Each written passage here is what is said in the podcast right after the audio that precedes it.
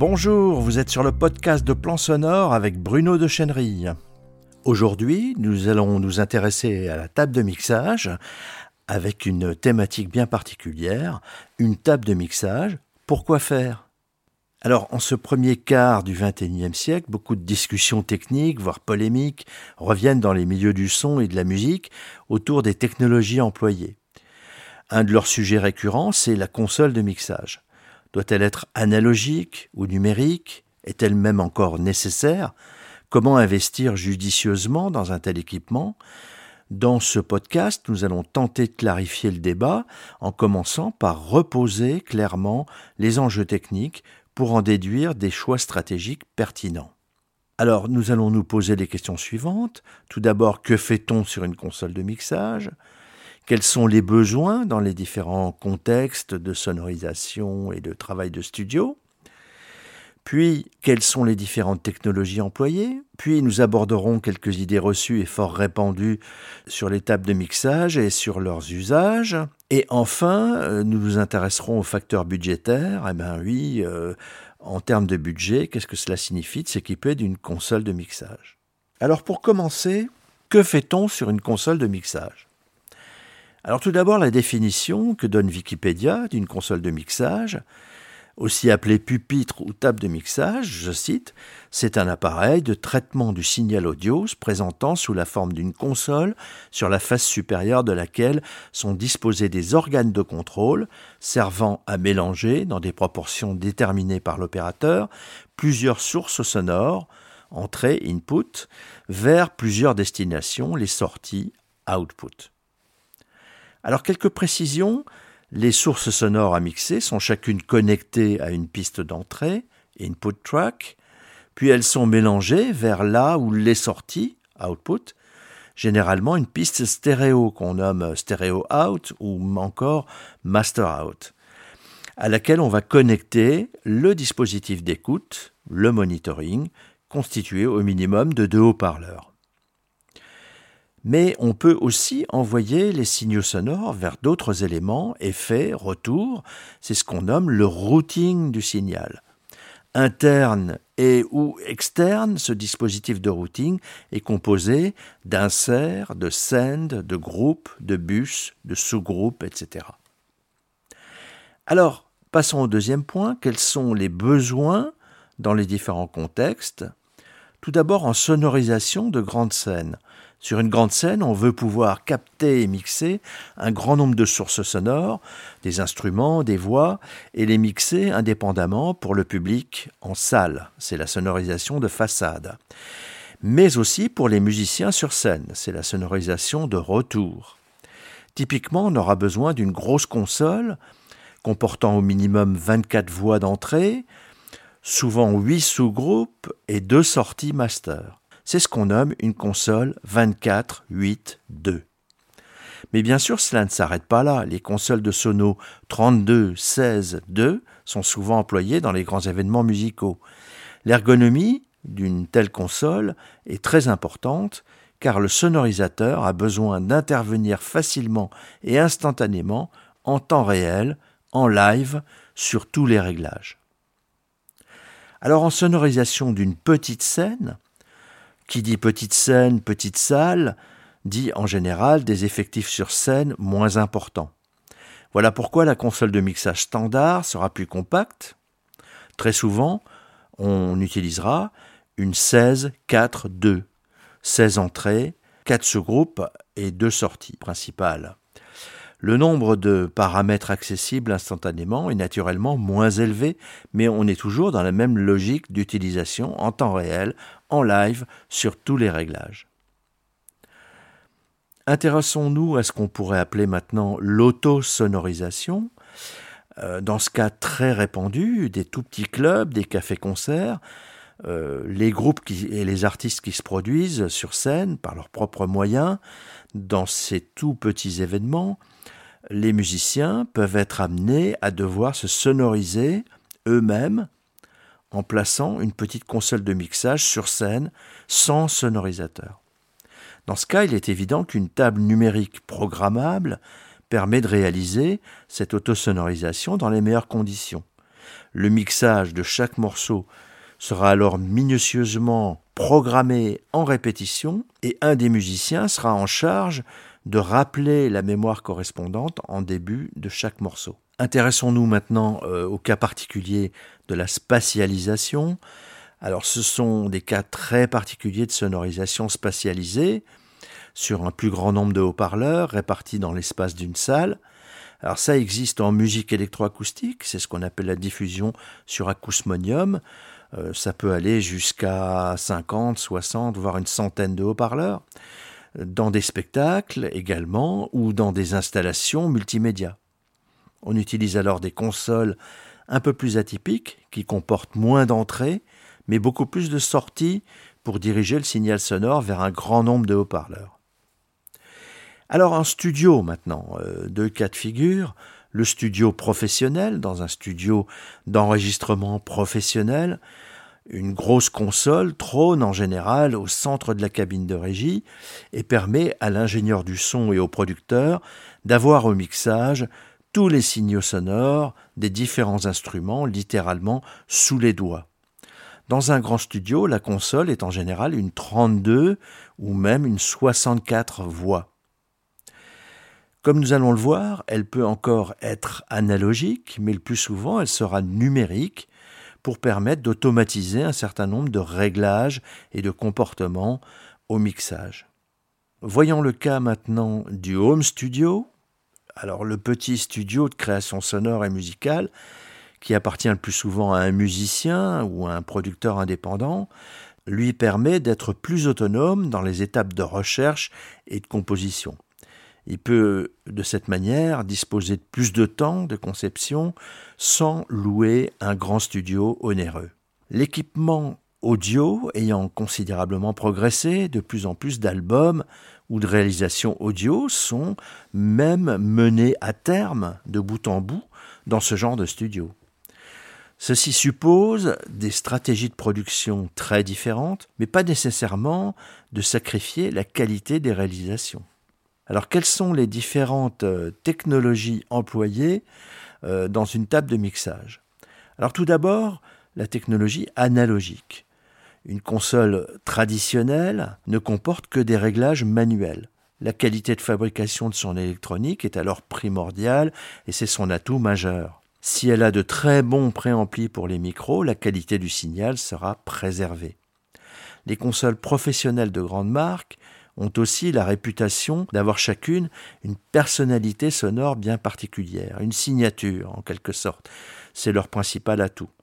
Leur point faible, eh ben, il n'y a pas d'automatisation, pas de programmation possible, et du coup, les mixages sont entièrement manuels, et euh, on a moins de souplesse à ce niveau-là, et on est parfois obligé de mixer à quatre mains, voire à six ou à huit mains, euh, sur les grosses productions. Euh, la technologie numérique, maintenant, une console numérique va fonctionner un peu différemment. Euh, les signaux entrants vont être numérisés. Les traitements à l'intérieur de la console ainsi que ses commandes sont informatiques et pourront donc facilement être automatisés, programmés numériquement. Le son sera ainsi enregistré numériquement dans un logiciel qui permettra de réaliser le mixage sans forcément utiliser la table de mixage. Alors, la table de mixage virtuelle, c'est encore un autre point d'aboutissement de la technologie numérique. Une console de mixage virtuelle n'est pas un appareil physique, matériel, hardware, c'est une application software qui se trouve dans le logiciel de production audio qui permet de router tous les signaux sonores, de les traiter, de les mixer en numérique dans l'ordinateur. Cette table virtuelle fait alors partie intégrante du logiciel de production audio. On utilise dans ce cas des outils spécifiques qui permettent d'affiner tous les réglages du mixage. Ce sont des outils visuels à l'écran, de programmation à l'écran, qui peuvent être manipulés autrement. Les gestes de l'ingénieur du son sont alors considérablement modifiés, même si les résultats obtenus sont fondamentalement toujours les mêmes. Alors quelques idées reçues et fort répandues maintenant. Alors l'opposition entre analogique et numérique. L'apparition de l'enregistrement numérique au début des années 90 a provoqué une sorte d'électrochoc chez les professionnels, suivi de plusieurs secousses secondaires dans les années qui ont suivi et dont les résurgences sont encore loin d'être épuisées. Deux facteurs importants de polémique tendent encore à s'opposer aux consoles numériques. Le plus important est sans doute euh, bah, la résistance au changement des professionnels eux-mêmes et qui, avec le temps, se transforme euh, véritablement en nostalgie de l'équipement vintage, en ce fameux poncif du bah, de nos jours, tout fout le camp et que c'était mieux avant.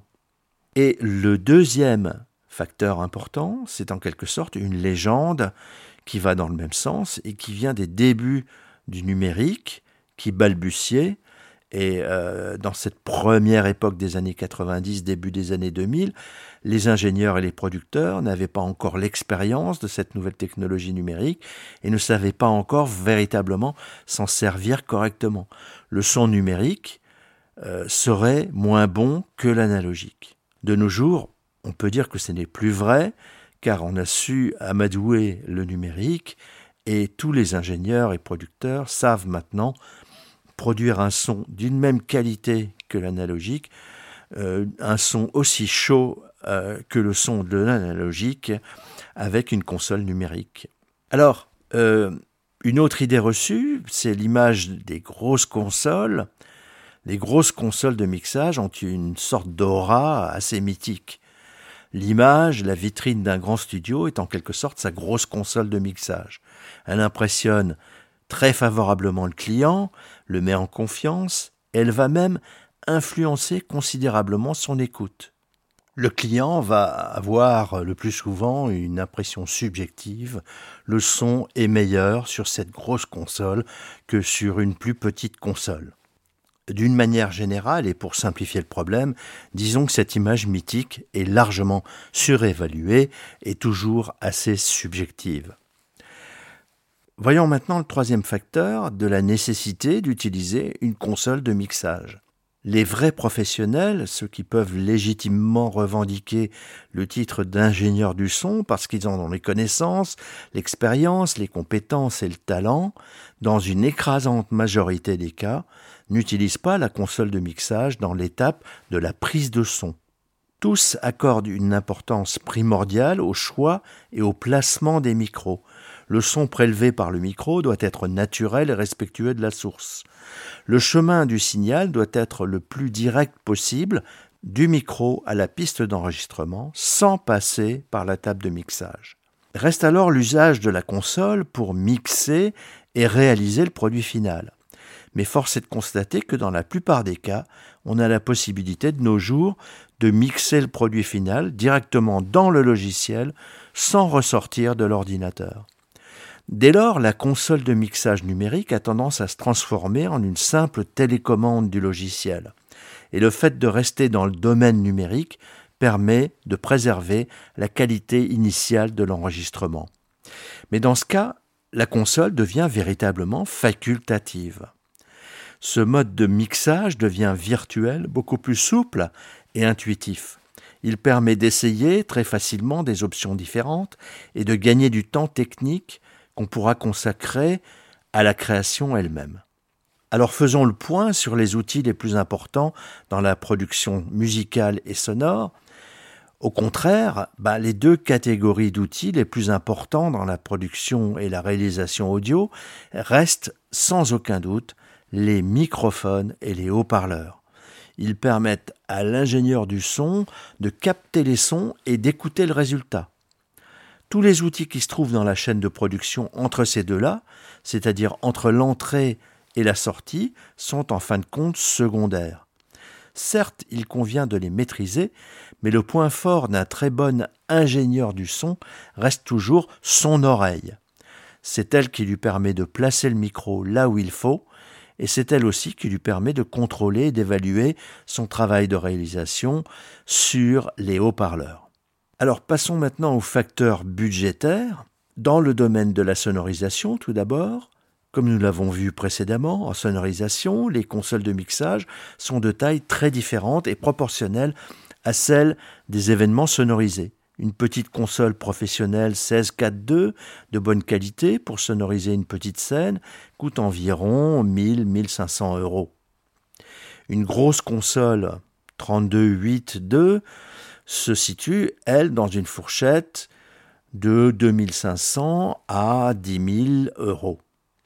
Peu de différence de prix entre console analogique et numérique, on peut donc espérer avoir une qualité légèrement supérieure à prix égal pour une analogique. Mais attention toutefois aux effets de marque, qui peuvent être très subjectifs, mais aussi à la qualité très variable de la fabrication. En studio, la problématique est un peu différente. Une grosse console de studio 32.8.2 peut être, elle, dans une fourchette de prix plus resserrée. Le haut de gamme est plutôt la norme, car on va chercher la qualité optimale des composants, de la conception et de la fabrication. Donc on va euh, certainement euh, devoir consacrer un budget dans une fourchette de 10 000 à 25 000 euros. On voit que pour un studio, c'est un investissement important qu'il faut pouvoir amortir rapidement. Car euh, dans ce domaine, la course à l'armement est aussi la règle et peut faire la différence avec la concurrence, tout au moins dans l'esprit des clients. En home studio, ben, la problématique n'est pas du tout la même. On dispose par définition d'un budget très compté. Par conséquent, on pourra faire carrément l'impasse sur une table de mixage. Une bonne table de mixage 8.2 vaut environ 500 euros. Dans ce contexte, à prix égal, il vaudra beaucoup mieux investir dans une interface audio de très bonne qualité, avec un nombre de préamplis micro limité à 4 par exemple. Il vaut mieux avoir moins d'entrées micro, mais de meilleure qualité. Il ne s'agit pas forcément d'économiser de grosses sommes, mais d'investir utilement pour viser une qualité technique supérieure. Il vaut mieux avoir moins d'entrées micro, mais de meilleure qualité.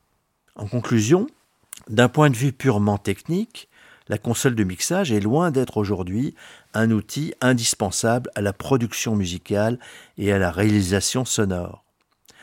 Les nouvelles technologies numériques nous permettent d'en faire avantageusement l'impasse dans le cas du home studio et du petit studio pro, sauf dans le domaine de la sonorisation et du gros studio commercial.